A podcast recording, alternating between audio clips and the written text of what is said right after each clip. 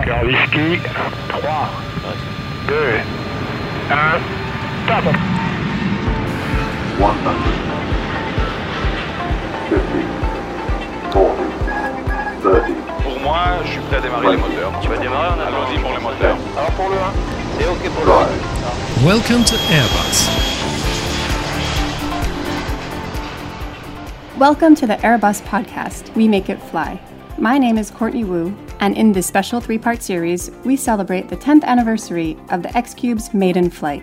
Building the X-Cube required exceptional secrecy and a very unique team. Up until its first flight, only a small group of people even knew of the X-Cube's existence.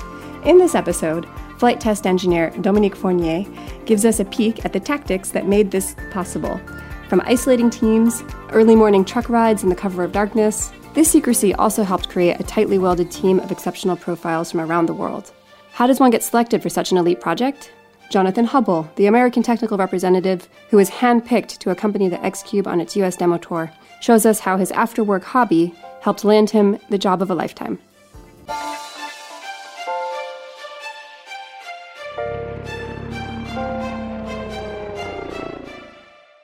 So we're here today um, with Dominique Fournier, who was the flight test engineer um, that accompanied the X-Cube um, from, from start to finish.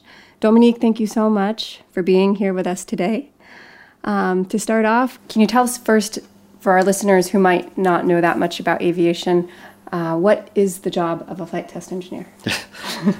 I would say it's, it's not an easy job because it's uh, to survey a test pilot. So, no, I mean, the... the The role of the flight test engineer is to prepare the flight test and to lead the flight test in flight. So you need a lot of preparation to, to, to perfectly know your aircraft, your test program, exactly know, know what you have to do.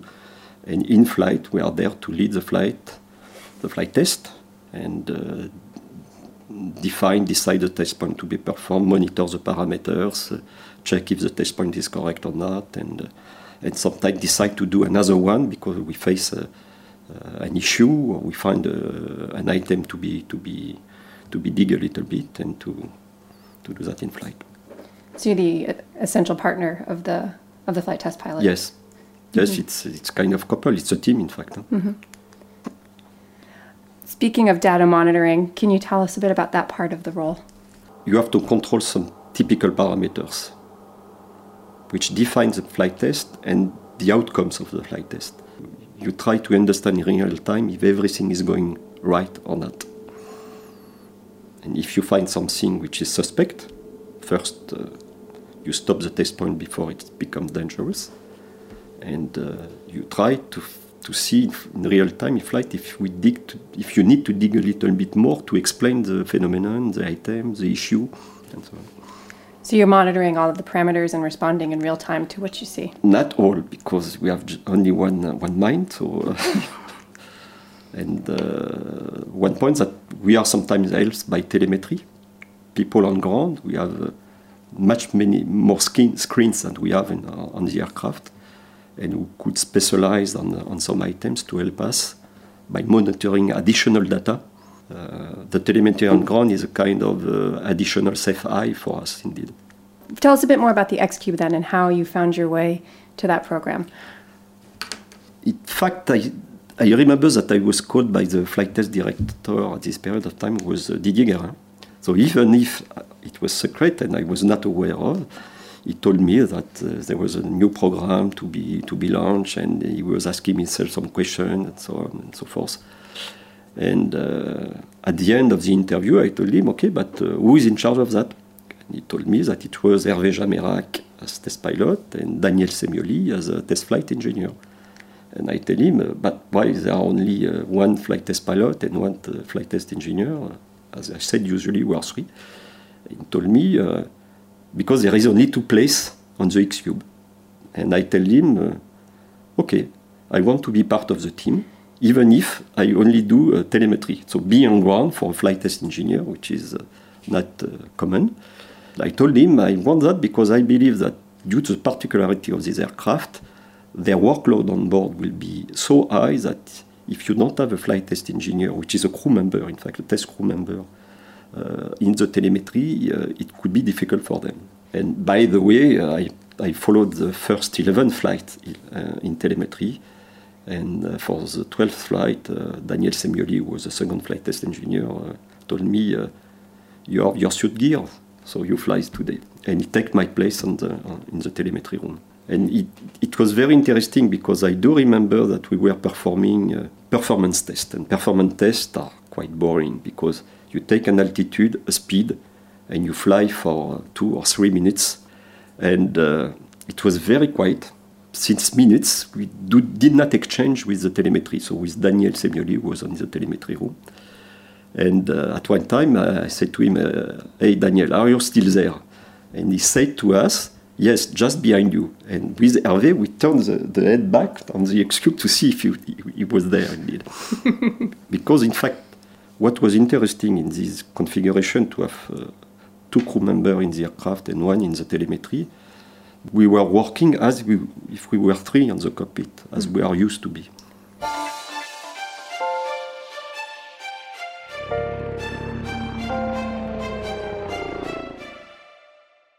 So, you know, you'd mentioned, Dominique, um, that the X-Cube was a secretive program that not many people at the company, at what was then Eurocopter, knew about its existence.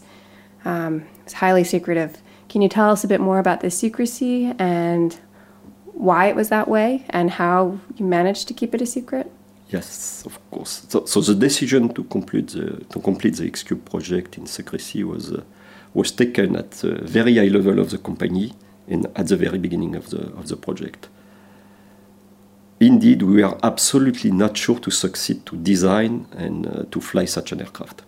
The initial plan was to fly the X-Cube for about fifty hours.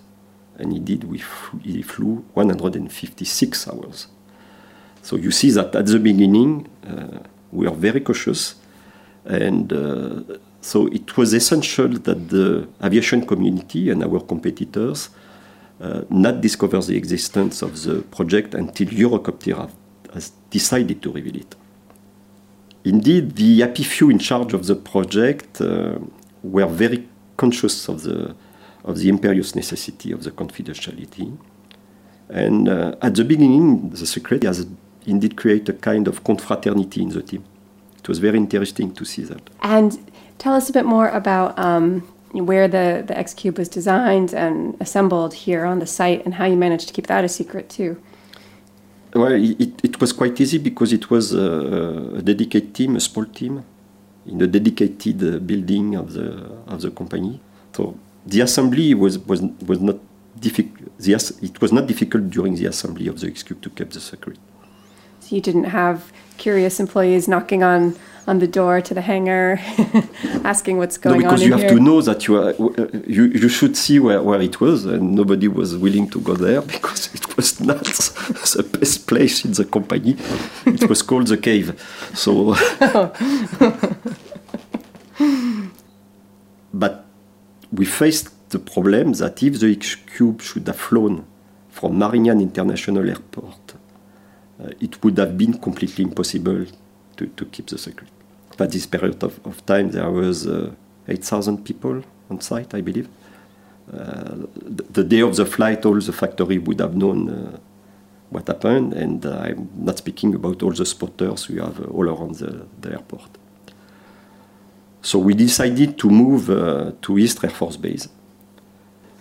Well, after six months of administrative and logistic process, because you can imagine that you do not, do not uh, Uh, rent uh, military, a governmental military hangar as you rent an apartment. It's uh, much more complicated.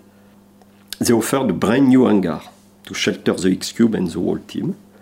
The location of the Istres Air Force Base was a, was a very good one to keep the, the secret. We flew the first time the sixth of September two thousand ten, but the existence of X-Cube was revealed the thirtieth of September.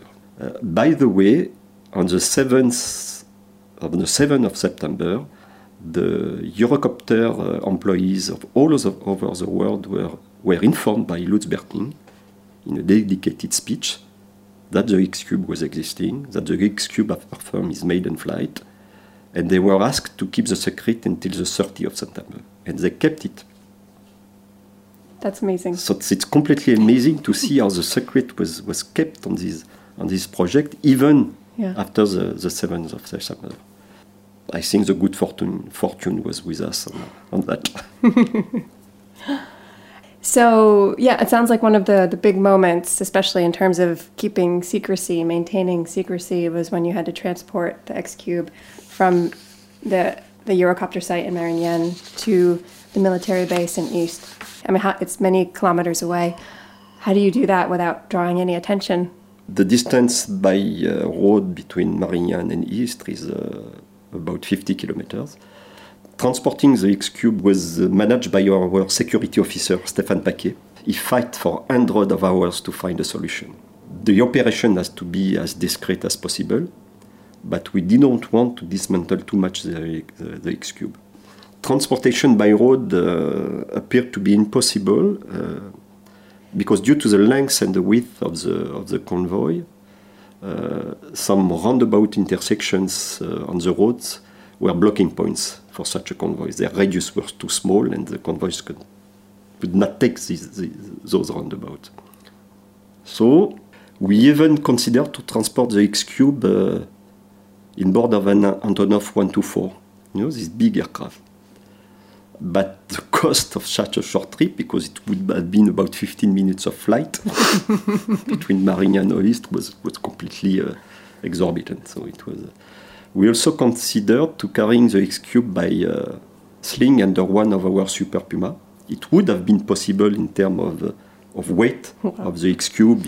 The empty weight, if we remove some parts, uh, was near but below the, ma- the max weight that a Super Puma is capable to, to take on sling. So uh, we discussed that with, uh, with Hervé Jammayrac, with the crew, and we said, okay, it's possible, but imagine that we have an issue. Mm-hmm. And we are obliged to jettison the X-Cube. Um, it could create some issues and some problems, and for sure we would have to find another another job. So um, it's not very well known, but the first journey of the X-Cube was indeed a boat, a boat trip. Mm. The X-Cube was uh, wrapped in tarps to hide it, and was put on a barge pulled by a, by a tugboat. Uh, and protected by pat- patrol boats.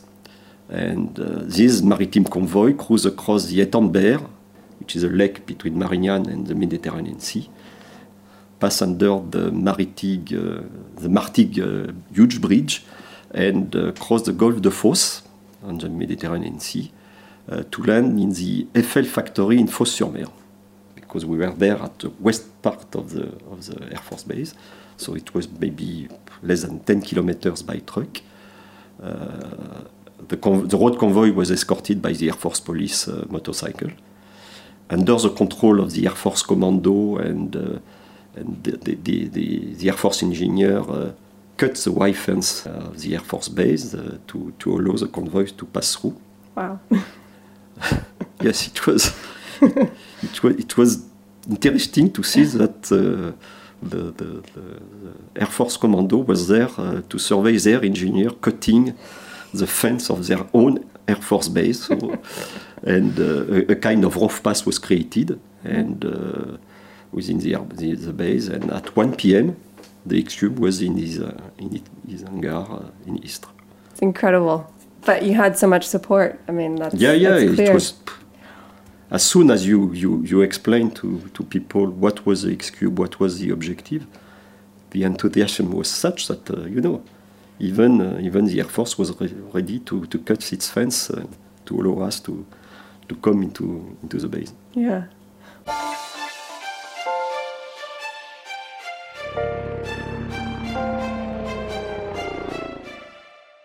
So then let's move on, maybe, Dominique, to the team and the people. Um, you've said that the team was very close-knit. Um, can you tell us about what types of profiles were involved in making this happen? In fact, one of the secrets of the X-Cube's success lies in the in this composition of team, because uh, experienced engineers uh, and technicians, some close from retirement or uh, even some coming back from retirement for a, a dedicated mission, Uh, work daily with young engineers and technicians.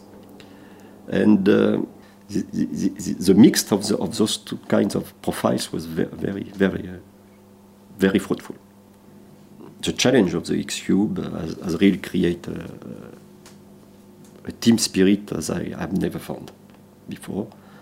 Um, every profession of the company, uh, from engineering to test, uh, manufacturing, assembly, quality control, and logistics, of course, contributed to the, to the success of the X-Cube. I'm used to say that each single individual who has taken part of the, this adventure had put a part of herself or himself in the, in the X-Cube. In fact, the, the flight test crew, when we were uh, flying the X-Cube, we were flying their machine, not our machine. And uh, indeed, uh, I was used to say that they, they lent us for a short period of time when we were flying the X-Cube. Mm.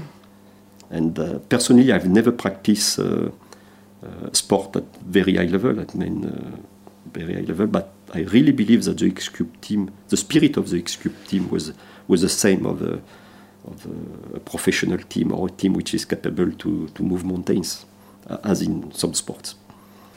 Well, thank you so much, Dominique. It was really great speaking with you today. Uh, I learned a lot and loved hearing your stories.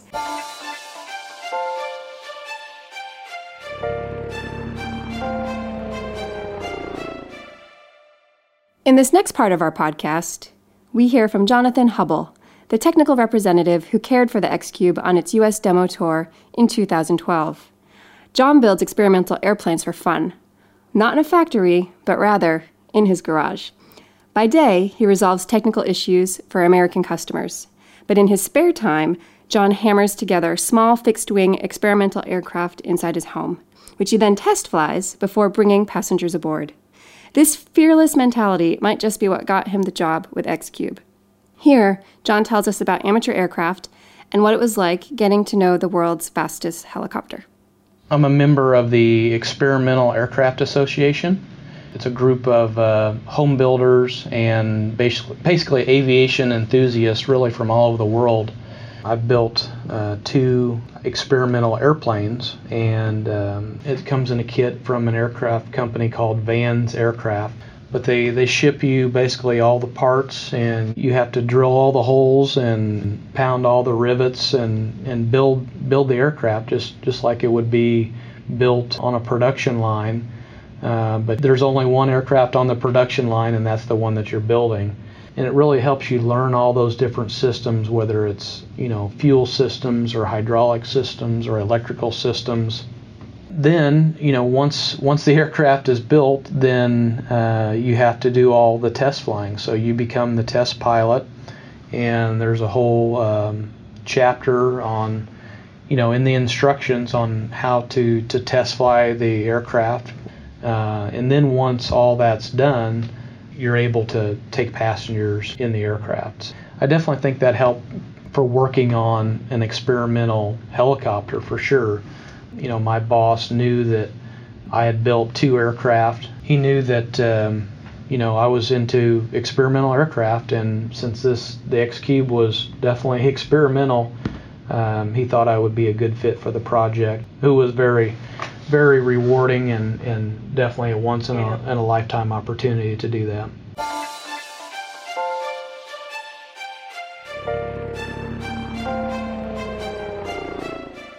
Could you describe this moment for our listeners, the first time you saw the X-Cube? Ab- absolutely. Um, the first time that I got to see uh, the X-Cube was actually on the ramp at our home office there in Grand Prairie, Texas.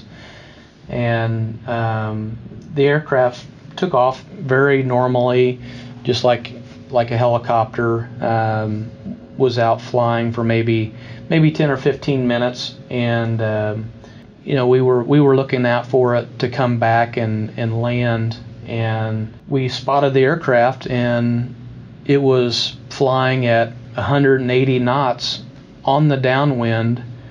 Uh, with the landing gear down, so it was it was quite a quite a sight really to behold. You know, one, it's not normal to see a helicopter flying at one hundred eighty knots, so that's the first thing that catches your eye. But then to be doing it with the landing gear down was uh, was pretty impressive. that uh, that it could even maintain that speed at um, in in the pattern at one hundred eighty knots. So it definitely made a lasting impression on me, and I knew at that time that um, wow, if it can do one hundred eighty knots with the landing gear down, obviously it can go much much faster than that. Does anyone actually get to sleep on a trip like this, or were you working around the clock? In the U S demo tour, we were able to fly actually uh, select customers uh, in the aircraft. They got to actually fly with our test pilots and actually, you know, fly the aircraft, which was a, a really amazing experience for our customers, um, and also the, the U S Um, Army got to fly the aircraft too. Um, but, but, you know, to make all those flights, uh, our inspections of the aircraft had to be done in the evening or late at night, and you know we we obviously did whatever we could, and the and the technicians uh, would work you know well into the night to to make sure that we would make those flights for the next day.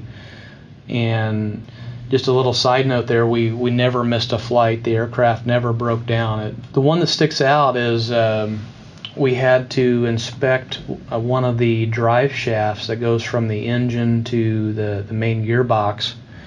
I was simply just told to remove the left engine, and I asked if maybe there was uh, you know, any maintenance instructions or uh, anything like that. And the crew just told me that uh, the engine was easy to remove and th- that I would figure out how to do it. Um, I, I guess they had a lot of confidence in me, but they were they were correct. Of course, it was it was very easy to remove. It's just a, a couple fuel lines and some electrical connectors, because the engine is all FADEC, no no mechanical controls, and and some coupling bolts. And forty-five minutes later, the the engine was out, and we were able to to go in there and inspect that, that drive shaft that goes in between the engine and the main gearbox. So there there was no um, maintenance manual to go along with this demonstrator? No, just because it was a, a, a prototype aircraft, none of those uh, documents had been developed. Obviously, we had all the drawings and everything uh, that we needed um, in case we needed to make make a part or modify a, a part somehow, but it's a good way to learn. You know, it's you're you're just forced to go in there and, and figure out how to do it. And uh, Airbus does an extremely good job of making sure that the aircraft is maintainable and, and is easy to maintain. You know, to be able to to pull an engine completely out of the aircraft in, in forty-five minutes, you know, is pretty amazing for any helicopter, let alone uh, an experimental one. So yeah, it's um, and you know a lot of a lot of those maintenance-friendly designs and and thoughts will go into the the next project, which is the racer project, because with a demonstrator, you can see if something works or something doesn't, and you can learn a lot of lessons from that before the the aircraft actually goes into production.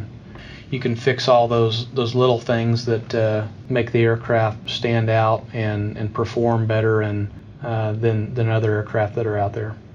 Um, John, you'd said that the X-Cube was actually quite a simple design, um, and that the demonstrator never broke down once on the demo tour. Why was this surprising to you? You know, you would always expect some sort of problem with something that's so uh, revolutionary. Um, something that's so cutting-edge design.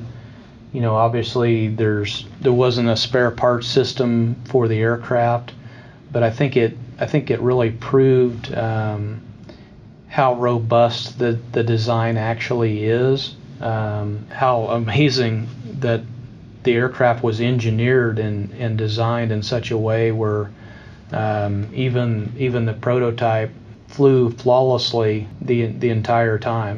And it made every flight, it made every appearance, and, and went on to, to set world records for helicopters.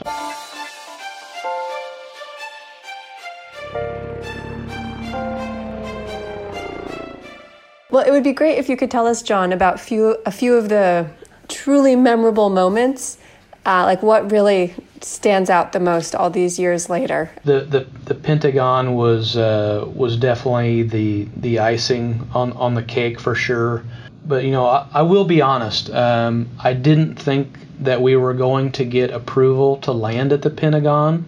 Just looking at it from a, a pilot standpoint, I, I was pretty sure that the U S government was not going to allow a French-registered helicopter that was experimental uh, to land inside the Washington, D C restricted area.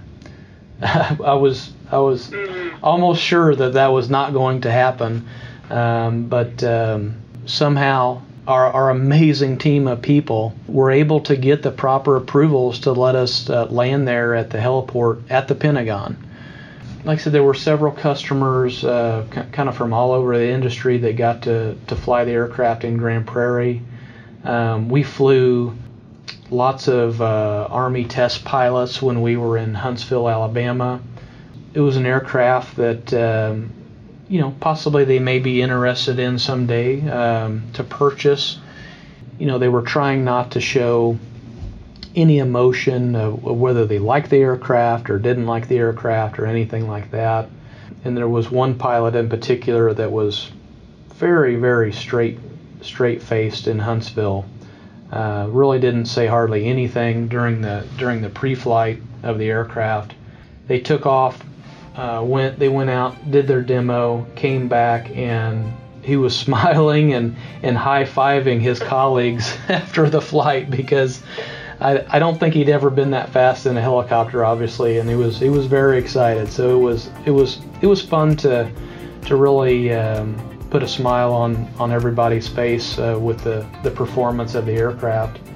Thank you so much, John. It was really great speaking with you by phone today, and especially hearing the perspective of one of our colleagues from North America who was part of this amazing amazing project. That concludes this edition of We Make It Fly. If you enjoyed this episode, don't forget to subscribe and rate us wherever you get your podcasts. You can follow us on all social media and use the hashtag WeMakeItFly to get in touch with us. We'd love to get your feedback. Thanks for listening. Okay.